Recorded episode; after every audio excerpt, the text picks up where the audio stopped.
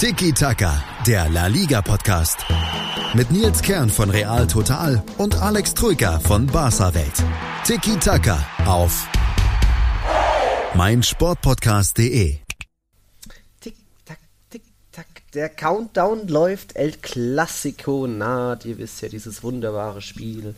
Ähm, ich war heute auf einer La Liga-Veranstaltung, da hieß es sogar vom La Liga-Boss Tebas, äh, Clasico ist wie Champions League-Finale, 80 Millionen Zuschauer auf der ganzen Welt. So, hm, ja, okay, das kann man mal so stehen lassen. Aber klar, der Clasico polarisiert und der Clasico interessiert dann doch viele. Deswegen gibt es eine kleine Sonderfolge von Tiki Taka einerseits zum Klassiko und dann gab es ja auch unter der Woche ist ein bisschen was passiert. Deswegen Servus Alex, bist du da? Servus Nils, hola. Servus, hola. Hallo nach Madrid, ne? Du bist ja vor Ort, muss man ja, ja dazu sagen. Ähm, ich sitze hier im T-Shirt, bin gerade in der Sonne nach Hause spaziert, ja, um jetzt noch ich, schnell aufzunehmen. Genau, während du im T-Shirt rumsitzt, bin ich gestern auf Schneeketten heimgefahren bei irgendwie 30 Zentimetern Schnee in Deutschland. Ach, also du hast die genau richtig, den richtigen Zeitrahmen erwischt, um Schön. dem Wetter Deutschlands zu entfliehen. Also Glückwunsch dazu und neidisch bin ich auch auf das ja. Wetter in Madrid. Ja. Schön. Zu Recht, zu Recht. Letztes Jahr, so um die Zeit war es ja, da warst du ja bei beiden Klassikos dabei. Da haben wir uns ja erst kennengelernt, dann überhaupt das erste Mal live gesehen, vorher nur so auf Twitter. War doch jetzt um die Zeit. Damals ging das ein bisschen diese Woche für dich gut aus. Horrorwoche für die Königlichen. Erst dann das Pokalrückspiel oder das Pokalhinspiel im Camp Nou war ja noch ein 1-1. Dann gab es die 0-3-Klatsche gegen Barca. Das Ligaspiel haben sie dann auch noch 1-0 gewonnen, die Katalanen, und dann auch noch dieses äh, 4 1 aus gegen Ajax. Also eine schlimme Woche und da sind gerade bei den Königlichen aktuell wieder die Alarmglocken. Diese Horrorwoche könnte sich wiederholen, nachdem mhm. man jetzt schon im mhm. Pokal ausgeschieden ist. Ähm, dann, ja, Liga, wenn man den Klassiko am Sonntagabend verliert, dann ist plötzlich Barcelona fünf Punkte vor. Das muss man auch erstmal wieder aufholen, zumal Thema ähm, direkter Vergleich. Ja. Und dann jetzt auch das Hinspiel der Champions League gegen Manchester City 1 zu 2 verloren, trotz Führung. Ähm, ja, das, da schrillen die Alarmglocken und ja, die, die Albträume kommen zurück, verfolgen mich auch wieder nachts. äh, Alex, Gucken wir erst auf die Champions League. Ja, gucken wir erst auf die Champions League. Die Woche für dich ging, ja. ging bitter los, ne? Mhm. Durch die, durch die, oder auch für Madrid natürlich, stellvertretend für dich und für Madrid, ähm, durch die 1-2-Niederlage gegen Man City. Boah, das ist schon, mhm schon wirklich bitter, ne? muss man schon sagen. Also. Vor allem bitter, wir haben ja im letzten Podcast am Wochenende, das hattest du mir ja noch gefragt, so um dein Gefühl gegen City war ich selbstbewusst und habe gesagt, mhm. ich glaube, dass die zweitbeste Defensive Europas standhalten wird gegen die beste Offensive der Premier League, weil ähm, es keine Chance gibt, die Gegner zu unterschätzen. Es wäre gefährlicher für Real gegen Leipzig oder Atalanta, wie damals gegen Ajax oder auch Wolfsburg zu spielen, weil sie dann das auf die leichte Schulter nehmen, aber nee, gegen City wollen sie das gut machen und im Endeffekt ähm, ich wäre mir auch weiter sicher gewesen, hätte es die Startelf gegeben, die ich mir erhofft hätte. Mhm. Sprich mit Toni Kroos, dem ja, so ziemlich pressing-resistentesten Spieler auf der Welt, gegen eben die ja, pressing-stärkste Mannschaft der Welt vielleicht, die sowohl äh, direkt nach Ballverlust in diesen berühmten drei, vier, fünf Sekunden danach Vollgas gibt, als auch in ihrer in der eigenen Hälfte noch den, den Gegner unter Druck setzt. Also da ist City nochmal eine andere Nummer. Aber Sidan hat sich für nicht für die spielerische Variante entschieden, sondern für die kämpferische Variante, Zweikämpfe mehr gewinnen, Bälle wegschlagen, sprich Casemiro und Valverde sollten da ein bisschen aufräumen. Modric dann teilweise befreit davon, so als falsche Neun sogar vorne mit drin, der ist ziemlich viel herumgewuselt. Also Vinicius Junior dann auf dem Flügel ziemlich lastig gewesen und Benzema, Isco, Modric vorne sich immer ein bisschen abgewechselt. Also als ich diese Aufstellung gesehen habe, da habe ich dann direkt mal meinen Tipp geändert von 2-0 auf 1-1. Da hatte ich nicht mehr so viel Hoffnung. Und dann ging das nochmal nach hinten los. Also Toni Groß war fit. Es gab das Gerücht, dass ihm vielleicht der Oberschenkel gezwickt hat, aber nee, was ich ihn danach so kurz in der Mixzone gesehen habe, da hat er noch ein bisschen mit Pep Guardiola gequatscht vor dessen Pressekonferenz, hat auch nur so, ja, mit den Armen gewedelt, ja, ich war fit, aber. War ein bisschen angefressen, oder? Angefressen würde ich nicht sagen, aber immer noch leicht überrascht. Es soll wohl auch dann erst am Spieltag so gewesen sein, dass da dann irgendwie ja, die Startelf verraten hat, logisch. Also es hat alle verwundert und alle Pressekollegen, die ich gestern heute und natürlich beim Spiel getroffen habe, die haben auch mich gefragt, Nils, was ist los mit, warum, warum spielt Toni nicht, ist er nicht fit? Doch, doch, alles gut, aber Sidan hat sich dagegen entschieden und natürlich ist jetzt ein Toni Kroos auch keiner, der für Offensivzauber steht, aber trotzdem hätte er das Spiel gut gegen ja, dieses City beruhigen können. Die haben zwar auch erst spät so richtig mit ihrem Pressing angefangen, sich am Anfang noch ein bisschen zurückgezogen, ähm, aber trotzdem so ein Toni Kroos muss man in so einem Spiel ranlassen und er hätte dann auch bestimmt mal einen Vinicius präzise schicken können. Und er ist in La Liga auch, ich glaube, der Akteur mit den drittmeisten Keypässen, so ich glaube nach Messi und nach Campagna von Levante oder so. Also es gab für mich kein Szenario, kein Szenario war denkbar, wo ein Toni Kroos in diesem Spiel gegen diesen Gegner nicht spielt. Zeigt aber auf, welches Standing mittlerweile Fede Valverde genießt bei Madrid im Verein und natürlich äh, vor allem bei Zinedine Zidane, ne? dass, dass Fede Valverde Toni Kroos ähm, vorgezogen wurde, ist schon eine Hausnummer. Also schon beachtlich, zeigt, wie gesagt, das Standing dieses Spielers auf, auch mhm. seine, seine klasse Entwicklung natürlich. Ne? Im Klassiko war zuletzt war ja herausragend schon gegen Barca in einem großen Spiel. Ähm, mhm. jetzt den Vorzug vor Groß äh, erhalten. Also klar, bisschen überraschend vielleicht, aber tatsächlich, ich habe mit Valverde gerechnet von Anfang an, ja. weil ich, weil ich schon mir denken konnte, dass äh, sie dann da quasi so ein ja läuferisch starkes, kämpferisches Element ähm, gegen den Ball möchte. Valverde ist einfach unglaublich laufstark, ist bissig, ist einsatzfreudig. Ich glaube, Valverde, ähm, sie dann wollte genau das mit reinbringen. Mhm. Dass natürlich das zu Kosten auf äh, groß geht, ist ja, schon ein bisschen überraschend. Also ich das hast du absolut recht. Eigentlich war eher von auszugehen, dass Modric mal wieder eine Pause bekommt, der auch am Wochenende gestartet ist, Valverde dafür nicht. Also eigentlich war das eher abzusehen, dass dann Mo äh, Valverde Modric ersetzt. Ähm, nee, man hat dann eben gesehen, dass auch ein bisschen so diese Ruhe, diese Balance im Mittelfeld gefehlt hat. Casemiro bislang eigentlich der beste Madrilene in dieser Saison und er so mit ja, ganz grobe Schnitzer, Fehlpässe sich geleistet, die man gar nicht mehr kennt. Vielleicht auch, weil so diese Ruhe, dieses balancierende etwas neben ihm Toni Kroos gefehlt hat. Schwierig im Endeffekt. Es hätte reichen können, Isco ja plötzlich dann mit dem 1-0 nachdem City die Pep Guardiola hat ja auf der Pressekonferenz gesagt, eigentlich waren beide Hälften ziemlich ausgeglichen, es gab immer ja. mal Sturm- und Drangphasen und so weiter. Nach dem Isco-Tor hat jeder Redakteur auf, de, auf dem Pressebalkon, ich habe die Blicke gesehen, ich ja auch, schon mal seinen Spielbericht vorbereitet. Ja, Madrid gewinnt hier, hat eigentlich ganz gut verteidigt. Und nach der 60. Minute das Tor durch Isco, sah es dann auch so aus, da gab es dann noch ein paar ähm, gute Querpässe von Cavachal in den Strafraum. Ramos hat den Ball nicht so richtig getroffen nach, äh, wer war es, Valverde-Pass oder so. Egal. Und dann kam City doch noch zurück, weil dann auch Sidan sich, glaube ich, ein bisschen verzockt hat. Nimmt den Besten vom Feld, Vinicius, bringt äh, einen Bale, der in 25 Minuten gar nicht zu sehen war, also da hätte man sich dann doch auch eher, warum nicht dann in Toni Kroos einwechseln, der dann erst recht nochmal den, den angreifenden Gegner ein bisschen abprallen lässt, ein bisschen für Ruhe sorgt, ähm, dass, dass die Kugel ruhig laufen lässt. Also da ein bisschen schlechtes Ingame-Coaching und auf der anderen Seite hat dann vielleicht auch Pep Guardiola da die richtigen Wechsel getan, zumindest mit einem Raheem Sterling, der da äh, Carvajal vor einige Proben gestellt hat. Und so wurde das Spiel noch gedreht und viele Kollegen, nee, auch ich, mussten dann ihren Spielbericht nochmal ziemlich umschreiben. Wir haben es ja immer zum Apfel fertig. Oh, das war ein Stress, sage ich dir. Äh, ich, ich, muss ehrlich sagen, ich fand ein Unentschieden wäre das gerechte Ergebnis ja. gewesen. Also ich fand beide Mannschaften haben sehr zaghaft agiert, äh, wurde unfassbar viel taktiert. Taktiert. Man, ja. äh, man hat auch gemerkt, dass beide nicht unzufrieden gewesen wären mit dem Unentschieden. Also zumindest war das mein, mein Empfinden. Ähm, und auch leistungsgerecht wäre es, finde ich, gewesen. Also ich war von beiden Mannschaften ziemlich enttäuscht. Von, von City hätte ich mir tatsächlich erst recht mehr erwartet. Mhm. Ähm, vor allem in der ersten Halbzeit, ich fand die Aufstellung von, von Guardiola total komisch mit äh, mhm. De Bruyne auf der falschen Neun und Je, ähm, Gabriel Jesus oder Jesus, mhm. der, der eigentlich eine gute Partie gemacht hat, aber dass der auf links dann beginnt, fand ich mhm. auch ein bisschen komisch. Also ich finde, da, da hat sich Pep wieder ein bisschen, ja, ich weiß nicht, ob ich vercoacht sagen möchte, aber Overthinking, ne? Er hat wieder zu viel nachgedacht und da Dinge durcheinander gebracht.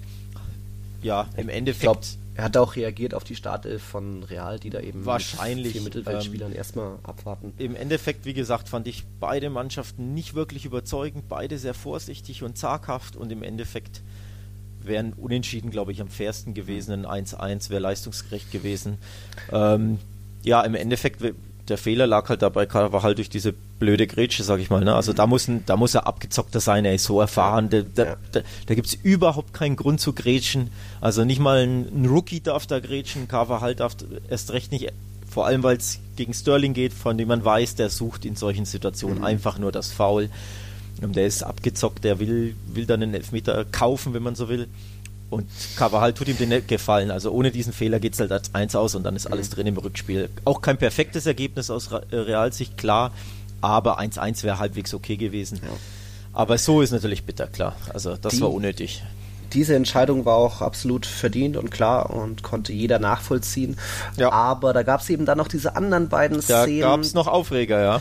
78. Minute, 1-1, eigentlich die Königlichen souverän, sage ich mal, nicht komplett überlegen. Es war immer schön ausgeglichen aber dann irgendwie kommt doch diese Flanke in den Strafraum und ja, was macht dann Gabriel Jesus gegen Sergio Ramos? Müssen die Hände da sein? Wie aktiv war dieser Schubser? Muss dann Ramos ähm, sich fallen lassen? Ich weiß es nicht, ich will es nicht als hundertprozentige Fehlentscheidung sagen, aber ich glaube, da kann man schon auch mal pfeifen, oder Alex? Ähm, also meine Wahrnehmung im, in Real Life war tatsächlich, oh, ich habe einen Schubser wahrgenommen. Ich habe es auch mhm. auf, auf Twitter geschrieben dann.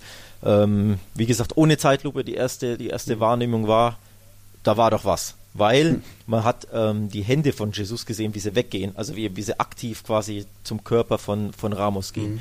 Das ist natürlich die Frage, wie stark ist dieser Schubser. In der ja. Zeitlupe fand ich ihn dann nicht so stark oder nicht so, dass du sagst, okay, das muss der wahr overturnen. Ähm, mhm. Ich habe natürlich das Spiel auf, auf Sky gesehen und da war der Kollege Raphael Honigstein im, im, mhm. äh, im Studio. Grüße an dieser Stelle, falls er uns zuhört. Und der hat das schön zusammengefasst. Wenn der Schiedsrichter auf Foul entschieden hätte, hätte der war wahrscheinlich das nicht geändert, weil es eben keine klare Fehlentscheidung war. Andersrum, dadurch, dass der Schiedsrichter nicht auf Foul empfiffen hätte, hat der war das auch nicht overturned weil es eben auch da keine klare Fehlentscheidung ist. Mhm. Also ich glaube, das war wirklich so eine Grauzone. So wie der Schiedsrichter entscheidet, so wird es am Ende wahrscheinlich auch bleiben, weil es eben nicht eine klare Fehlentscheidung war. Also ich glaube, wenn er gepfiffen hätte faul im Stadion, hätte sich auch keiner beschwert und da war, hätte es nicht overturned.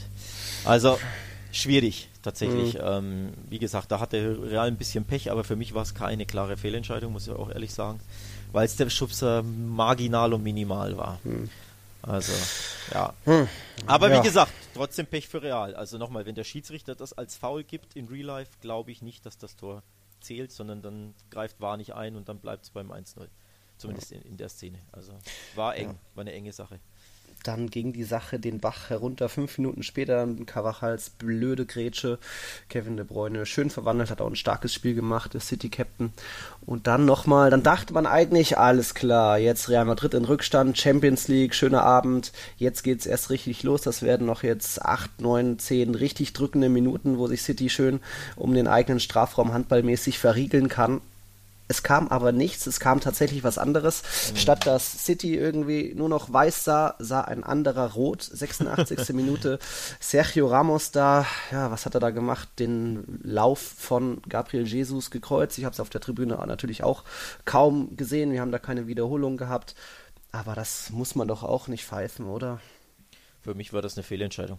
Ähm, das sage ich ganz klipp und klar, da bleibe ich bis heute dabei. Ich habe mich da auch, glaube ich, ein bisschen mit dem einen oder anderen gezankt auf Twitter, wobei gezankt kann man nicht sagen, aber die Meinung ging auseinander. Für mich ist das keine rote Karte, weil kein Foul. Schlicht und ergreifend. Ähm, ich habe es in 100 Zeitlupen gesehen, hm. das ist für mich zu wenig.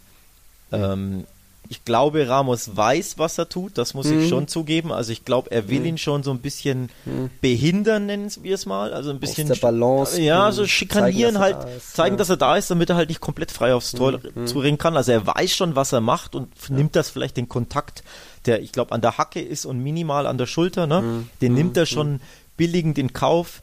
Nichtsdestotrotz reicht mir das nicht aus fallen. für ein Foul. Ja. Ich glaube, Jesus wartet da nur drauf, ja. dass er irgendwie berührt wird, um sich genau. hinzuschmeißen. Sprich, im, wir sind beim Basketball, vor ein paar Wochen hatten wir Streitereien, äh, glaube ich, ne? bei, bei, einem, bei einer Szene. Ähm, bei der, was war Sevilla, Real Madrid, Ach, ne? Ja, Gudelj gegen Militar. Genau, wo, wo er quasi den Körper reinstellt, eine Aktion aus dem Basketball. Ähm, das hat mich auch an eine Aktion aus dem Basketball erinnert, nämlich ans berühmte Flopping, wo du quasi den mini minimalsten Körperkontakt aufnimmst und dich hinschmeißt. Und im mhm. Fußballfachjargon nennt man das eben eine Schwalbe. Für mich ist das Flopping. ja, für mich ist ja das überdrei, über, übertriebene mhm. zur Schaustellen, oh, ich wurde gefault, schmeiß mich hin. Also er wurde, mhm. ja, er wurde minimal berührt an der ja. Schulter und ich glaube an der Hacke oder irgendwas, mhm. aber nicht so, dass er fällt. Also der Kontakt war nicht ursächlich für sein Fallen. Dementsprechend ist das für mich kein mhm. Foul, keine rote Karte für Ramos und tatsächlich auch irgendwo eine Schwalbe von Jesus. Also für mich eine klare Fehlentscheidung, muss ich echt ja. sagen. Da hatte, da hatte Ramos Pech, Madrid natürlich auch. Und ich fand es auch erstaunlich, dass sich Ramos überhaupt nicht beschwert hat. Also da kenne ich den Kollegen Ramos ganz anders, muss ich echt sagen. Ich hätte gedacht, der, ja. ich sag mal so im Klassiko nimmt er das nicht so hin. Da, ja. da geht er auf den Schiedsrichter los und da gibt's, da gibt's Carajo. Ähm, hat das mich stimmt. echt überrascht, dass er das so, so klaglos hingenommen hat. Denn für mich nochmal eine klare Fehlentscheidung, muss ich echt sagen. Also wenn ich da wahr bin, sage ich auch, rufe ich da den Schiedsrichter aufs Ohr und sage, schau dir das nochmal an. Für mich ist mhm. das keine rote mhm. Karte. Da ist dann auch wieder das Thema mit ähm, unterschiedlichem Maß messen. Wenn der Schiedsrichter, ein Italiener, das so streng alles auslegt und bewertet, okay, aber dann hätte er es auf der anderen Seite, gab es dann auch eine Szene, hätte man das auch so machen können. Das war dann Walker gegen Vinicius.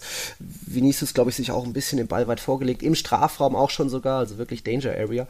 Und da kam es dann auch noch zu einem Kontakt irgendwie, wo Vinicius, ja, touchiert, gestriffen wurde. Auch ein leichter Kontakt, nur wie jetzt bei Jesus und Ramos, aber dann kann man das dann auch schon eher pfeifen. Also es ja, war dann auch keine Linie wirklich erkennbar der, und es ist super ärgerlich. Das war in der zweiten Halbzeit, oder? Meinst du die Szene, ja, ich, ne? ja, ja, ja, auch das war für mich halt nichts. Ne? Der schmeißt sich mhm. da nur hin in der Hoffnung, dass, dass er irgendwie berührt wird oder touchiert wird. Das mhm. ist genau das, wo ich sage, da lasse ich einfach weiterlaufen, da gibt es ja. nichts. Aber wie gesagt, also in dem Fall hat ja, ich, Pech für Madrid, Pech für Ramos natürlich. Ja. Es stand halt schon 1 zu 2, also es war ja nicht Ergebnisändernd ja. war die Szene nicht, nee. muss man ja auch festhalten. Das Spiel war zu dem Zeitpunkt schon quasi gelaufen, wenn man so möchte. Ne? Ähm, ja, weißt oder, du auch nicht im Ja, Bernabeu. nee, stimmt schon, weißt du nicht, aber das Ergebnis war, stand halt schon. Ne? Also mhm. das, darauf wollte ich hinaus. Ja. Aber klar, brutale Schwächung für Madrid jetzt vom, vom Rückspiel. Ne? Mhm.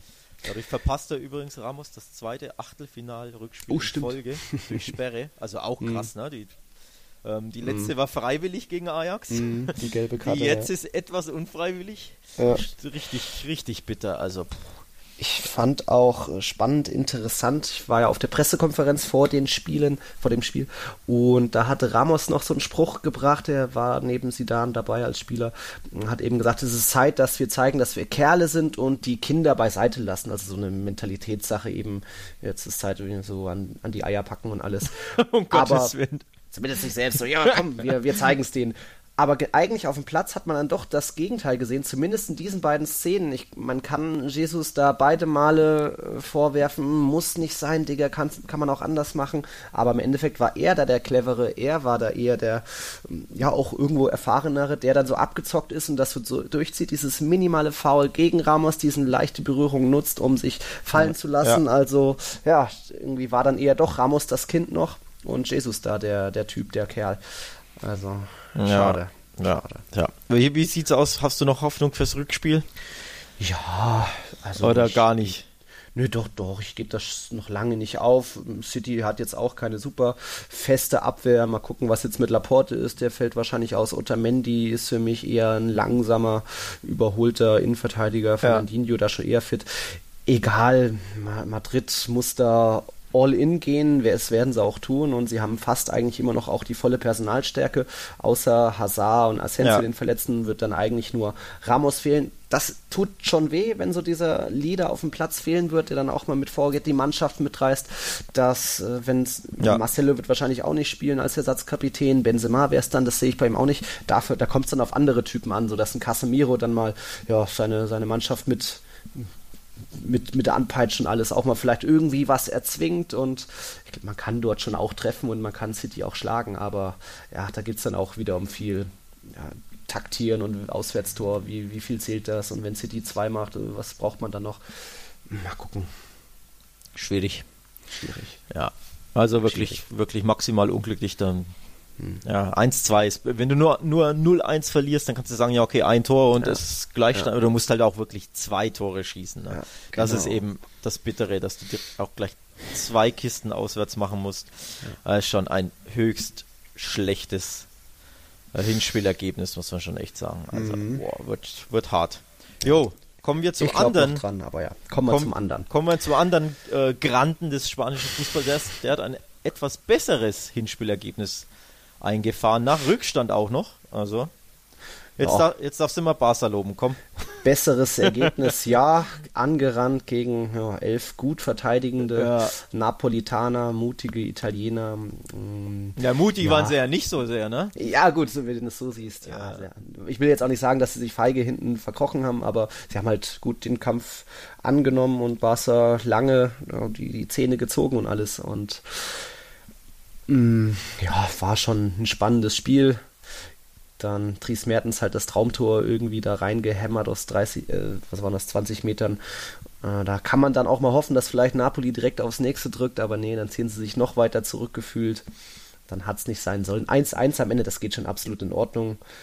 War das 7 zu 8 war das Schussverhältnis. Ja, ich glaube, für Barca war das das bestmögliche Ergebnis, wenn man, wenn man das Spiel ähm, betrachtet. Also sie haben, sie haben wirklich komplett ideenlos agiert, fand ich, denn es ist überhaupt nichts eingefallen gegen Napoli. Napoli hat das ähm, ja, tatsächlich interessant gemacht. Also sie haben ja mit einer Zehnerkette verteidigt. Ne? Da waren ja, ja, teilweise wirklich alle Spieler hinterm Ball. Also man ja. kennt das natürlich in La Liga, vor allem im Camp Nou, dass die Mannschaften da immer sich verbarrikadieren gegen Barca, aber oft bleibt ja trotzdem ein oder zwei Stürmer halbwegs mhm. so vorne. Das war ja nicht mal, das war ja der Fall. Also mhm. Napoli stand ja wirklich geschlossen hinterm Ball, hat da wirklich ähm, ja in Mannschaftsstärke verteidigt. Das haben die schon wirklich diszipliniert gemacht und Barca ist überhaupt nichts eingefallen. Also mhm. das muss man auch sagen, das war schon von Barca sehr wenig. Das war wirklich sehr ja, ideenloser, leerer Ballbesitz, da rumgeschiebe. Da hast du auch wieder gesehen, wie sehr ihnen ähm, ja ein Flügelspieler abgeht, ne? oder ein richtiger Mittelstürmer. Also Suarez hätten sie unfassbar gebrauchen können. Ähm, Dembele oder oder sogar Fatih hätten sie gebrauchen können. Da verstehe ich bis heute nicht, warum ja. Setien da ihn nicht wenigstens, ja, selbst wenn er nicht von Anfang an bringt, wenigstens Einwechsel zur, keine Ahnung, 45., 50., ja, 60., ja. irgend sowas, ne? Ja. Ähm, ja, also Stattdessen ein, Vidal auf den Flügel bringt, ja, wie kam er denn auf die Idee? Also verstehe muss ich auch ehrlich sagen, dass ich das nicht nachvollziehen kann. Ich fand ihn da völlig verschenkt, hm. denn er hat ja überhaupt keine Attribute, die dir ja auf dem Flügel helfen. Er ist weder schnell, er ist nicht dribbelstark. also weiß nicht, was er dir da geben soll auf dem Flügel, habe ich echt nicht verstanden. Im mhm. Endeffekt hat ihn eine gute Aktion gereicht, Barca. Ne? Der eine Angriff zum 1-1, mhm. der war wirklich schön herausgespielt. Viel mehr haben sie nicht machen müssen, auch weil Napoli zu zaghaft agiert hat, mhm. retrospektiv, ne? und zwei Chancen nicht genutzt hat, beziehungsweise die eine war ja Weltklasse ähm, entschärft von Ter Stegen, ne? gegen, äh, gegen den Ex-Madridista gegen deinen Kollegen Callejon, ja, ja. Ah, Cayetti, da, ja. Da kam, da kam äh, der Stegen klasse aus dem Tor, das war die beste Chance im ganzen Spiel sogar. Ähm, ja, da hatte also Barca auch so ein bisschen Glück oder besser gesagt Glück, dass sie einen guten Torhüter haben. Mhm. Aber all around, ja, kann man mit dem Ergebnis voll zufrieden sein, denn die Leistung war nicht so prickelnd, finde ich. Mal wieder. Und das ist schon immer interessant, wenn Setien bei der Präsentation groß sagt und Cruyff hier und alle Fans auch, oh, jetzt kommt wieder der schöne, der tolle Fußball und dann sind da so Rakitic, Vidal, die ja. das nicht so ganz verinnerlichen. Klar, man hat auch nicht mehr so viel Personal ja. aktuell, aber uff, es ist nicht mehr viel Setien Cruyff zu sehen. Das riecht schon wieder, du hast es beim letzten Podcast ja auch gesagt, riecht eher wieder nach Valverde. Ja, soweit würde ich jetzt da nicht, ge nicht gehen bei dem Spiel. Das war tatsächlich hm. ähm, Setien, Betis Setien sozusagen, denn auch bei Betis hat er oft genauso gespielt. Also die Mannschaft wirklich ideenlos im Ballbesitz, unfassbar hm. viel Ballbesitz, also zwischen 65 und 80 Prozent. Aber sie spielen langsam, der Ball zirkuliert zu langsam, es ist zu wenig Bewegung im Spiel und der Mannschaft fällt nichts ein, wenn sich wirklich der Gegner verbarrikadiert. Und das war jetzt hm. wieder der Fall. Also es hat wirklich mich stark an die zweite Saison, vor allem die Rückrunde ähm, Setiens bei Betis erinnert, wo Betis genau diese Probleme hatte gegen ähm, massive Defensiven. Wie gesagt, bei Barca kommt noch die, die Personalsituation erschwerend hinzu. Ähm, du hast es kurz angesprochen, sie haben 14 Profispieler, die fit sind aktuell. Das ist schon abstrus schlechte Kaderplanung, muss man schon auch sagen. Also wirklich mhm. unterirdisch. 14 Spieler als Mannschaft, die ja alle Titel gewinnen will oder um, um die mitspielt. Klar, jetzt aus dem Pokal sind sie raus, Supercopa wurde auch verloren, ja. aber sie haben ja trotzdem immer den Anspruch, ja. Ja, alles zu gewinnen und da kannst du nicht, kannst du nicht im Februar nur noch 14 Spieler zur Verfügung haben. Also da, da hast du ja einiges falsch gemacht, ne?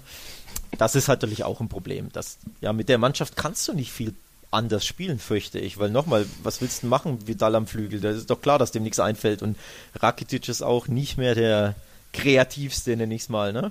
Ja, aber dann äh, hat man immer noch einen Arthur und einen Fatih auf der Bank. Also, genau, genau. Also, ja. Die hätten da vielleicht eher reingepasst, genau. aber der wäre es schwierig. Finde ich auch. Also ich hätte auch mit Arthur begonnen. Ich fand es auch mhm. komisch, dass er Rakitic einstellt. Ich kann es mir nur so erklären, dass er äh, Napoli ähm, mutiger erwartet hat mhm. und da eben Rakitic ja schon der, ja, ein besserer Stabilisator ist, sage ich es mhm. mal so, der, der vielleicht besser gegen den Ball arbeitet als Arthur. Aber im Endeffekt dann hat er den Gegner falsch gelesen, denn Rakitic hat ihm überhaupt nichts genutzt. Und man hat mhm. wieder gesehen, Arthur ist in solchen Spielen der viel wichtigere Spieler. Mhm. Dementsprechend, ja, muss ich da auch Setien einen kleinen Vorwurf machen. Habe ich auch bei Barca-Welt so geschrieben, der in, in, unserer Nachlese bei den Noten und bei der Kritik. Bisschen, ja, einen kleinen, mhm. kleine Kritik an Setien bei der Aufstellung. Also hat mir nicht so gut gefallen, muss ich auch hm. sagen. Aber wie gesagt, das Ergebnis war zufriedenstellend. Ne? Das war das ja, Wichtigste passt schon. Kann man im Camp Nou jetzt schon noch. Da gibt es nichts umzubiegen, jetzt ein Sieg und fertig. Dann so ist es. Also, Wenn es den nicht gibt, wäre das schon arg enttäuschend. Also, ja. Muss man schon auch sagen. Naja, so läuft's. Wir, Hättest du noch was zum Spiel? Sonst würde ich jetzt langsam übergehen, auch Thema Personalstärke bei Barcelona nochmal angehen. Ja, gerne, klar. Zum Spiel hast du nichts mehr, weil dann mach mal bevor es jetzt Richtung Klassiko geht, liebe Zuhörer, das soll ja auch nur so eine kleine Quickie-Folge sein für euch, machen wir nochmal eine kurze Werbung. Bis gleich.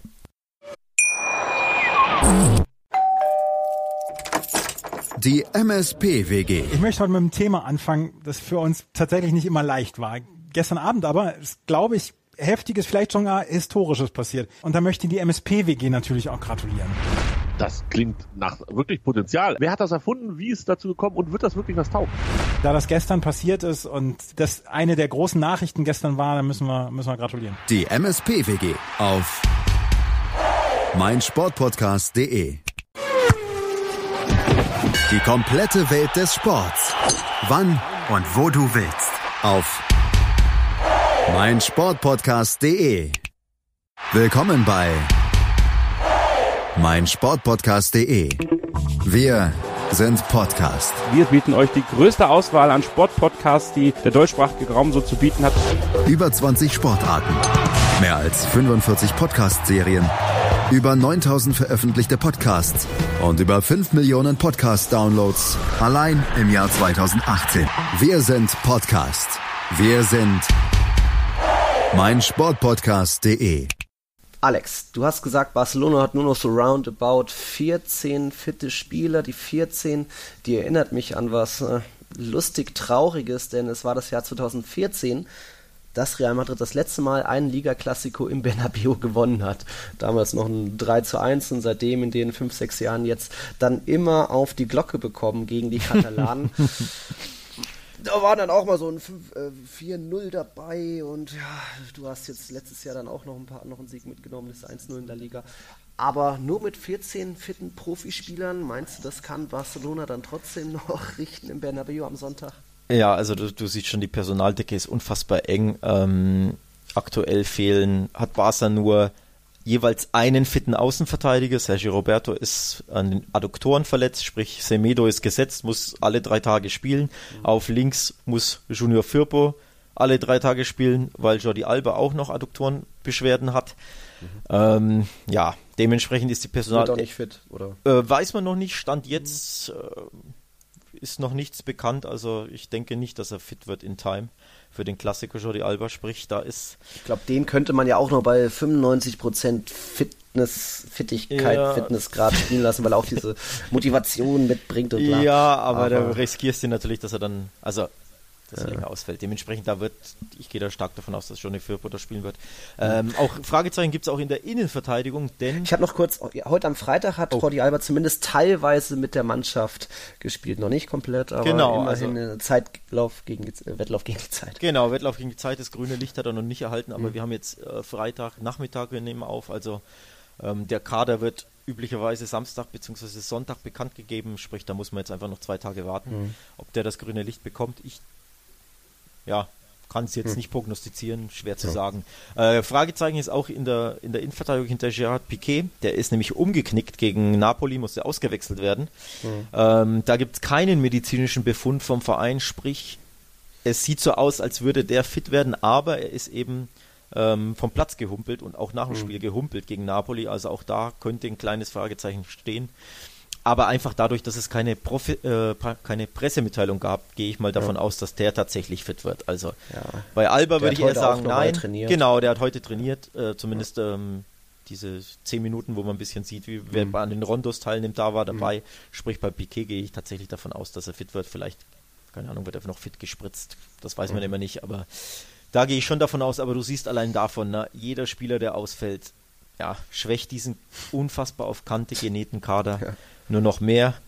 Ähm, ja, könnte es dann in der Startelf auch irgendwelche Überraschungen gehen, dass dann vielleicht ein Ricky Puig spielt? Das ist unwahrscheinlich, oder? Nee, glaube glaub ich tatsächlich nicht, denn im Mittelfeld sind ja, anders als gegen Napoli, da ist ja Busquets gesperrt und ähm, Vidal sind da gesperrt, aber jetzt im Klassiko ist das Mittelfeld eben, ja, im Mittelfeld jeder fit. Mhm. Ähm, dementsprechend, ja, in der Abwehr drückt der Schuh natürlich im Sturm, aber mhm. im Mittelfeld spielen alle, dementsprechend, ja, erwarte ich da tatsächlich Arthur, De Jong und Busquets gehe ich jetzt mal von aus, weil Rakitic, der war jetzt jedes Mal so schwach, also wenn der wieder startet, dann wäre ich schon sehr erstaunt. Arthur, De Jong und Busquets. Ja, wäre ein schönes vorne. Mittelfeld, ne? Ja, passt schon. Ja, vorne ist tatsächlich die Frage, er hat zuletzt äh, Anzufahrt die zweimal auf der Bank gelassen, hat mich wirklich sehr erstaunt. Mhm. Ähm, klar, gegen Eber konntest du noch sagen, er wird geschont für Napoli, aber auch gegen Napoli hat er nur fünf Minuten gespielt. Das ist die Frage, kommt er dafür im Klassiko ins mhm. Spiel? Mhm. Oder ähm, ja, verstärkt quasi Settieren auch da das Mittelfeld und setzt vielleicht auf ein Vierer-Mittelfeld, ne? dass er sagt, nur, nur Griezmann und Messi sind so die beiden hängenden, rumwuselnden Stürmer und er setzt vielleicht tatsächlich auf ein Vierer-Mittelfeld und haut dann noch Vidal rein oder, oder Rakitic, das könnte natürlich auch sein. Ne? Also ja. muss man abwarten. Kein, kein Breathweight von Beginn an. Tja, das ist die Frage. Ne? Also ich meine, er hat jetzt, keine Ahnung, wie viel vier Trainingseinheiten mit der Mannschaft absolviert. Dadurch, dass sie ja auswärts ge geflogen sind, mhm. haben sie ja da auch kaum zweimal trainiert. Also es würde mich tatsächlich etwas erstaunen, wenn er beginnen sollte, aber es wäre auch eine coole Geschichte ein bisschen, ne? Braithwaite direkt erst ja so ein bisschen belächelt, dass der, der Transfer, ne? Und jetzt auf einmal im Klassiker starten, das wäre eine Story, die, die wäre schon spannend. Also ja. Immerhin steht er im Saft, ne? Also er war ja bei Leganes Stammspieler, sprich, klar, er muss ja. sich an die neue Mannschaft gewöhnen, etc., etc., aber er steht ja voll im Saft. Also er ist ja, mhm. er ist ja fit und alles. Sprich, das wäre schon eine interessante Option.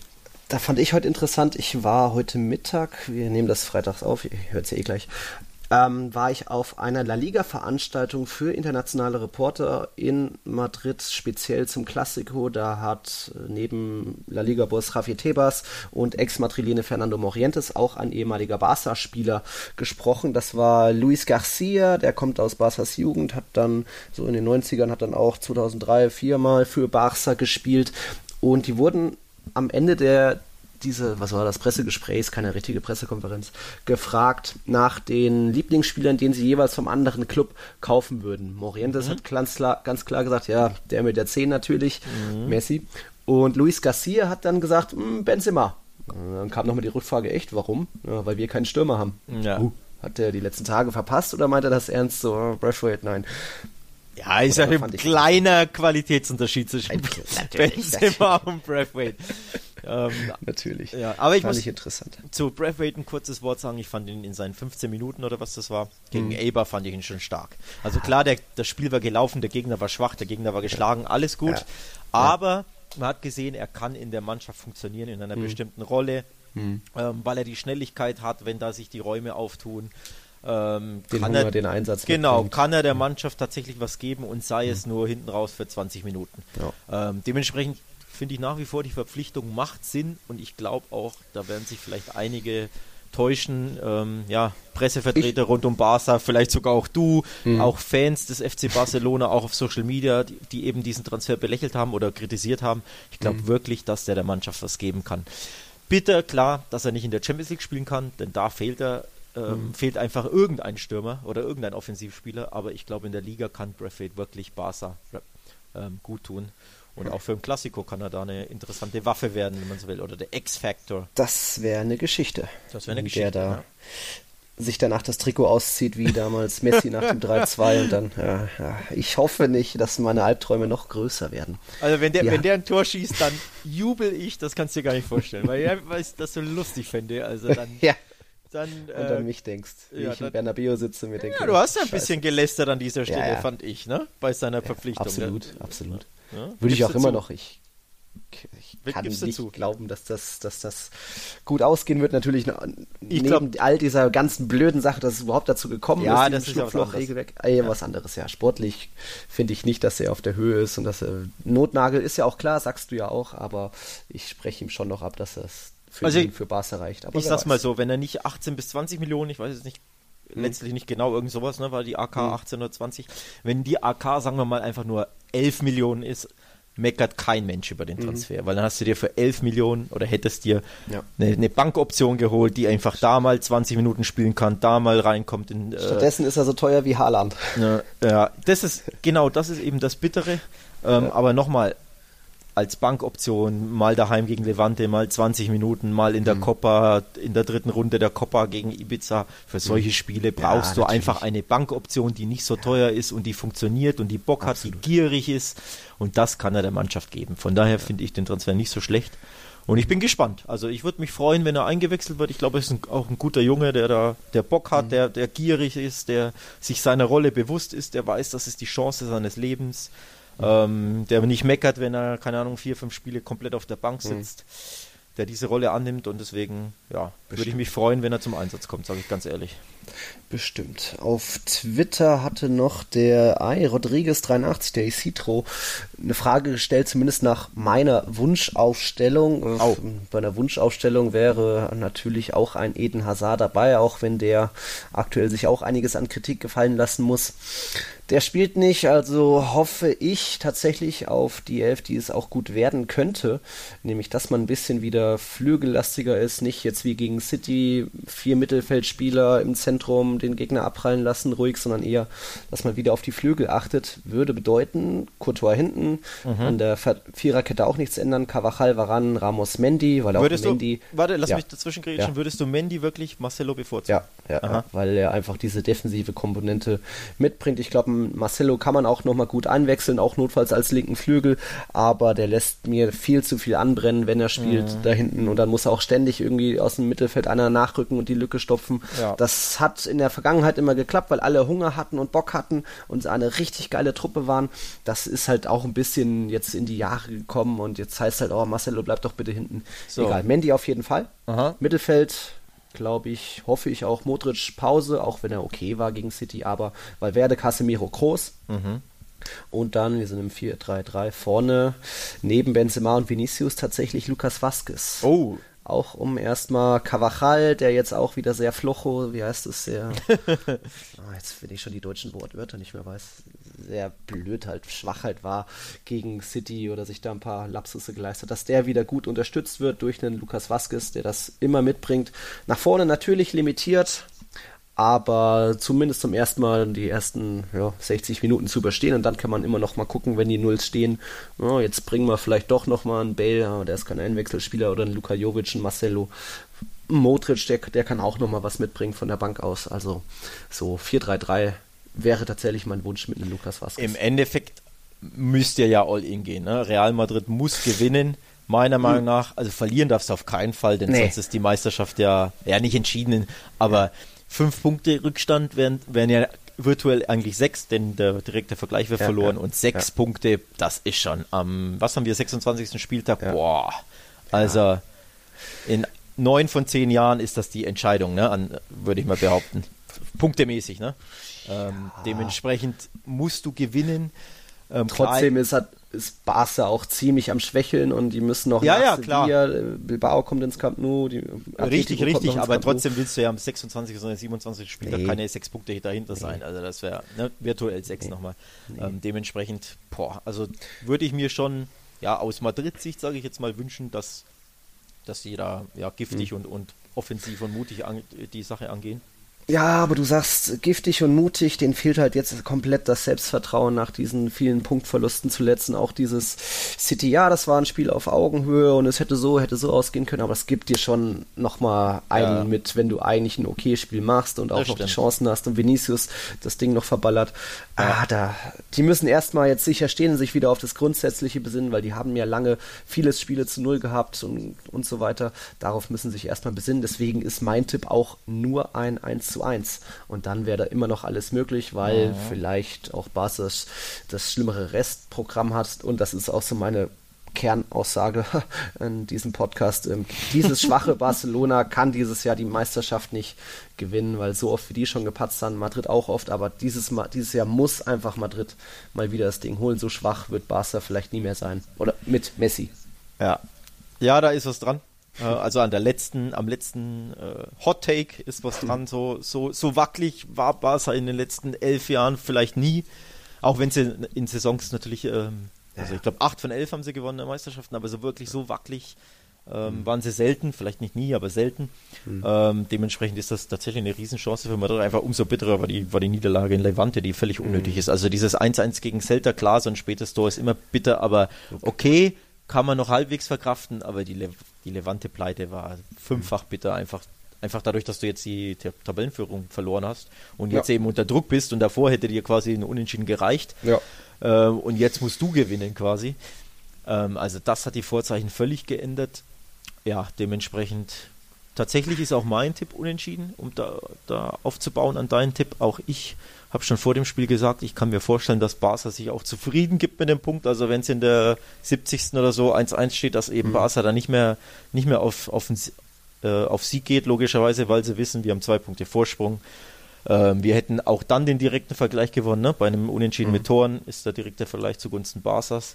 Von daher, ja, kann auch und auch wenn ich die Form beider Teams so betrachte, also ne, Madrid ist äh, mental angeknackst durch eben jetzt drei Spiele ohne Sieg sind schon, ne? Mhm. Genau, drei Spiele ohne Sieg. Dementsprechend, da fehlt so ein bisschen, ja, das, das Selbstvertrauen, auch die, dieses, dieses, ja, die Automatismen, alles. Genau, dieses, dieses madrilenische Mir ist an mir, hätte ich jetzt gesagt, ähm, ist ein bisschen beeinträchtigt. Und Barca, klar, die sind jetzt besser drauf, haben jetzt, weiß ich gar nicht, fünf von vier Spielen gewonnen. Nee, andersrum, vier von fünf. Mhm. Ähm, irgendwie sowas, ne? Weiß ich jetzt gar nicht im Kopf. Auf jeden Fall. War noch die Pokalniederlage gegen Bilbao. Genau, ja. Also bei denen läuft es besser, aber auch da so überzeugend war das jetzt weder in Napoli nee. noch unbedingt davor nicht. Dementsprechend ja, wenn ich mir so die Form beider Teams ansehe, könnte ich mir wirklich vorstellen, dass es eine Punkteteilung gibt. Mhm. Ja. Auch 1-1 wie ich, oder was sagst du? Ja, 2-2 wäre schöner, ne? Bisschen, ja, wir wollen ja sparen. Ja, hat auch der Thebas gesagt, 2-2. Spielspaß, Spannung, Tore, ne?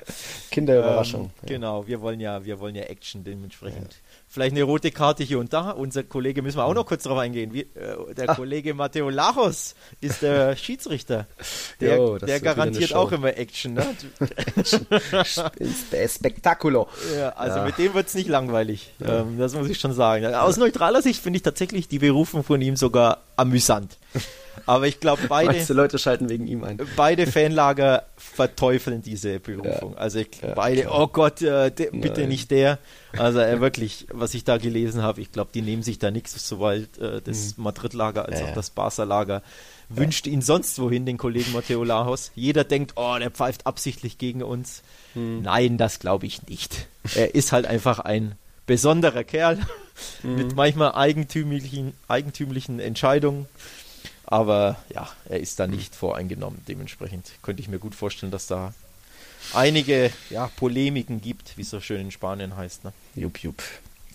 Der Klassiko wird auch das Aufeinandertreffen der beiden besten Torschützen in der Liga. Messi hat jetzt seinen Vorsprung auf 18 Tore ausgebaut mit seinem, war ein Viererpack, ne, am Wochenende. Mhm. Benzema bleibt, steht immer noch bei 13 dahinter. Hm, der hat auch eine einige, wie sagt man, eine Flaute ja. hinter sich. Da wird es mal wieder Zeit, dass der mal wieder. Da wird es mal wieder Zeit. Und ich glaube auch, dass klingeln lässt. Der lässt es klingeln. Das ist jetzt meine, meine zweite Prognose. Benzema to score, sage ich jetzt. Könnte ich mir wirklich gut vorstellen. Der trifft auch, glaube ich, ganz gern gegen Barca, oder? Wenn ich mich nicht Vor allem in Bernabeu, ja, da gab es schon ein paar. Ja, da gab es schon ein paar, ne? Glaube ich auch. Puyol hat aussteigen lassen und so. Ja, ja ich, er, er, ihm würde auch mal ein Denkzettel vielleicht gut tun, weil ja, er zu oft den ne? Strafraum äh, verlassen hat und ja, verwahrlost hat. Aber Luka Jovic kann ich mir nicht vorstellen, dass der in einem Klassiko startet, auch nicht als Doppelspitze.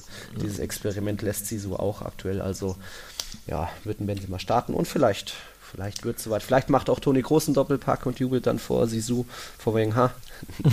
Glaube ich nicht. Unwahrscheinlich. Unwahrscheinlich. Und, äh, ist ja nicht Celta Vigo. Ist ja nicht Celta Vigo, genau, genau. ähm, ja, genau. Hast du ja. noch was? Ich habe noch was. Und Bitte. zwar wollte ich noch sagen, zu Marcelo wollte ich noch einen Ton kurz loswerden. Mhm. Ähm, ich fände es interessant, wenn der startet. Und zwar aus Madrid-Sicht. Denn ich habe immer Angst vor dem, sage ich ganz ehrlich.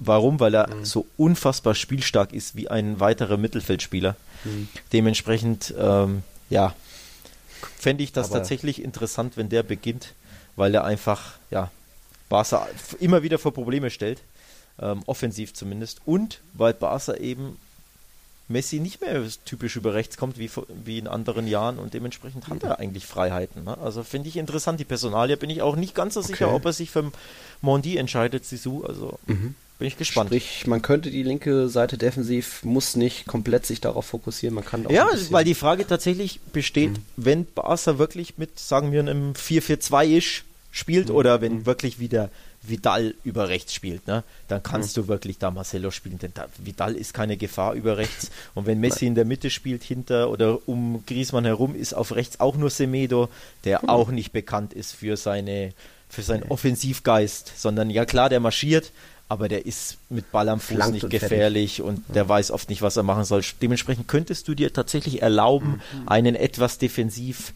laxeren mhm. Linksverteidiger mhm. aufzubauen aufzubieten, der eben nach vorne dann für Gefahr sorgt. Mhm. Also das finde ich wirklich eine interessante, ja, so, ein, so, eine Key äh, ja, Personalie, wenn du so möchtest. Mhm. Ähm, wie gesagt, ich als Barca-Fan habe wirklich immer großen Respekt vor Marcelo, wenn der im Klassiko spielt, weil, weil der wirklich Barca vor solche Probleme stellt, weil er eben so gut am Ball ist und da dribbeln kann, abschlussstark ist, auch immer wieder ein Foul zieht, mhm. äh, ne? Mhm. am Strafraum oder so. Also der, der, der wirklich hm. macht da Probleme. Dementsprechend, ja, finde ich die Personalie interessant. Guter Punkt. Guter Punkt. Gibt mir auch zum Denken, aber ich glaube schon, dass der Fokus erstmal drauf liegt. Sicher stehen, besinnt euch auf euch, äh, lasst ja. erstmal Barca abprallen und wenn sie nicht kommen, ist das auch okay. Und dann können wir immer noch, Hauptsache einen Punkt und notfalls holen wir immer noch, wird halt Jovic eingewechselt und der macht dann noch das 1-0 in der 90. Also gibt es Taktiererei, glaubst du? Ja. Schwieg. Könnte mir auch gut, ja, könnte Spektakel. Mir, könnte mir auch gut vorstellen. Ja. ja. Ist, gut. Muss ja, steht ja nicht für langweilig, sondern eher für uh, Spannung ist es immer und uh, mal gucken. Ja. Okay. Für Real Madrid geht es darum, diese Horrorwoche von 2019 nicht wiederholen zu lassen, dass man, man muss jetzt mindestens einen Punkt holen.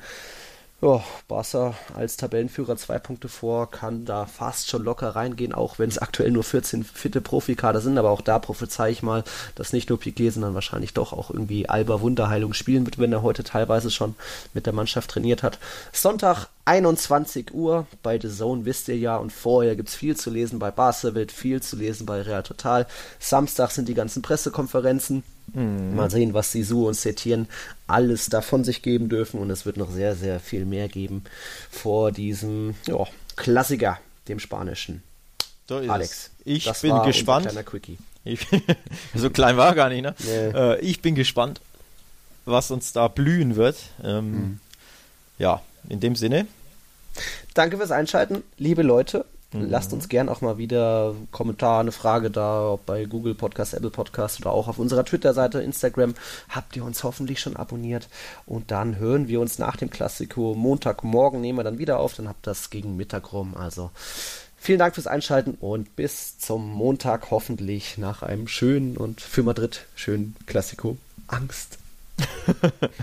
In dem Sinne, ciao, ciao, bis dann. Hasta luego. Ciao.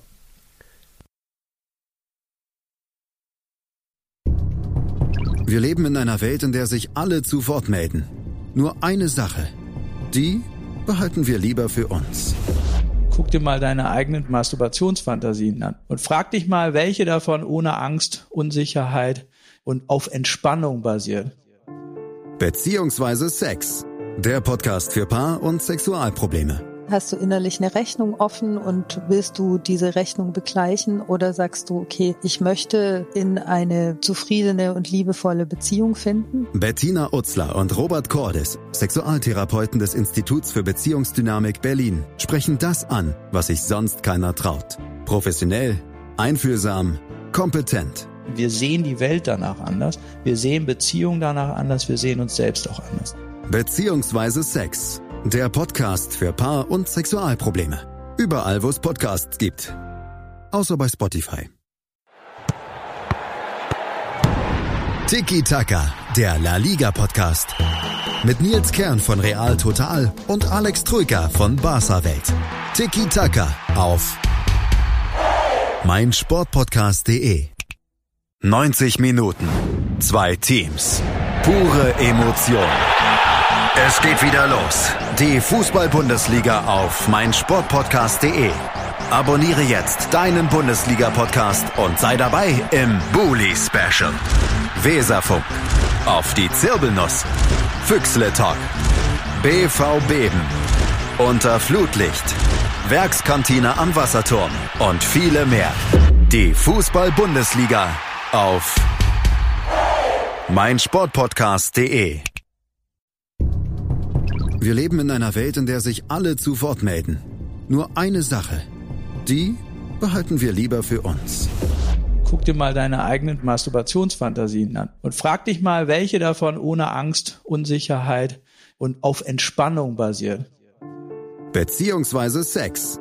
Der Podcast für Paar- und Sexualprobleme. Hast du innerlich eine Rechnung offen und willst du diese Rechnung begleichen oder sagst du, okay, ich möchte in eine zufriedene und liebevolle Beziehung finden? Bettina Utzler und Robert Cordes, Sexualtherapeuten des Instituts für Beziehungsdynamik Berlin, sprechen das an, was sich sonst keiner traut. Professionell, einfühlsam, kompetent. Wir sehen die Welt danach anders, wir sehen Beziehungen danach anders, wir sehen uns selbst auch anders. Beziehungsweise Sex. Der Podcast für Paar- und Sexualprobleme. Überall, wo es Podcasts gibt. Außer bei Spotify. Challenger Corner. Der Tennis-Podcast mit Florian Herr und Andreas Thies. Alles rund um die Turniere unterhalb der ATP-Tour. In Zusammenarbeit mit tennistourtalk.com. Challenger Corner auf meinsportpodcast.de